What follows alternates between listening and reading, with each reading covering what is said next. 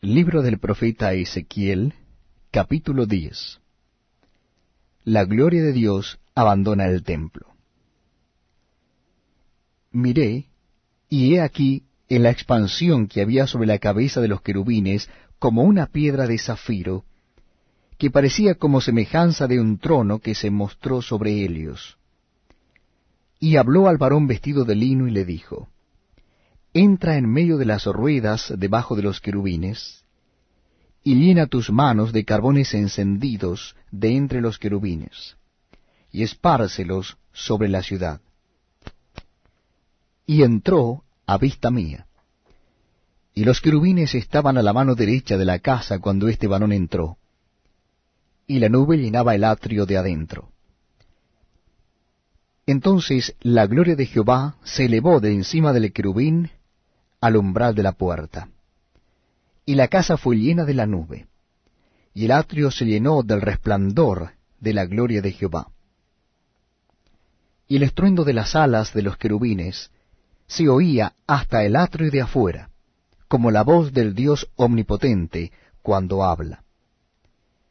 Aconteció pues que al mandar al varón vestido de lino diciendo: Toma fuego de entre las ruedas, de entre los querubines, él entró y se paró entre las ruedas.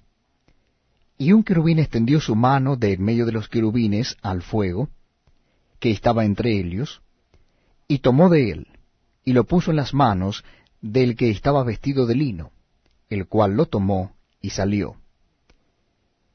Y apareció en los querubines la figura de una mano de bronce debajo de sus alas. Y miré, y aquí cuatro ruedas junto a los querubines, junto a cada querubín una rueda. Y el aspecto de las ruedas era como de crisólito. En cuanto a su apariencia, las cuatro eran de una misma forma, como si estuviera una en medio de otra. Cuando andaban, hacia los cuatro frentes andaban, no se volvían cuando andaban, sino que al lugar a donde se volvía la primera, en pos de ella iban, ni se volvían cuando andaban. Y todo su cuerpo, sus espaldas, sus manos, sus alas y las ruedas estaban llenos de ojos alrededor, en sus cuatro ruedas. A las ruedas, oyéndolo yo, se les gritaba: Rueda. Y cada uno tenía cuatro caras. La primera era rostro de querubín, la segunda de hombre, la tercera cara de león, y la cuarta cara de águila. Y se levantaron los querubines. Este es el ser viviente que vi en el río Quebar.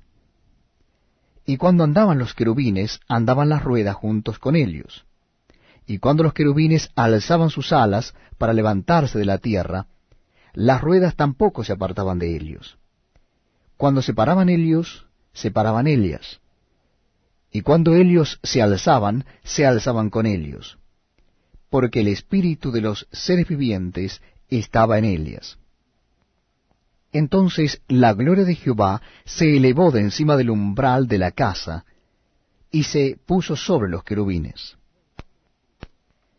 Y alzando los querubines sus alas, se levantaron de la tierra delante de mis ojos.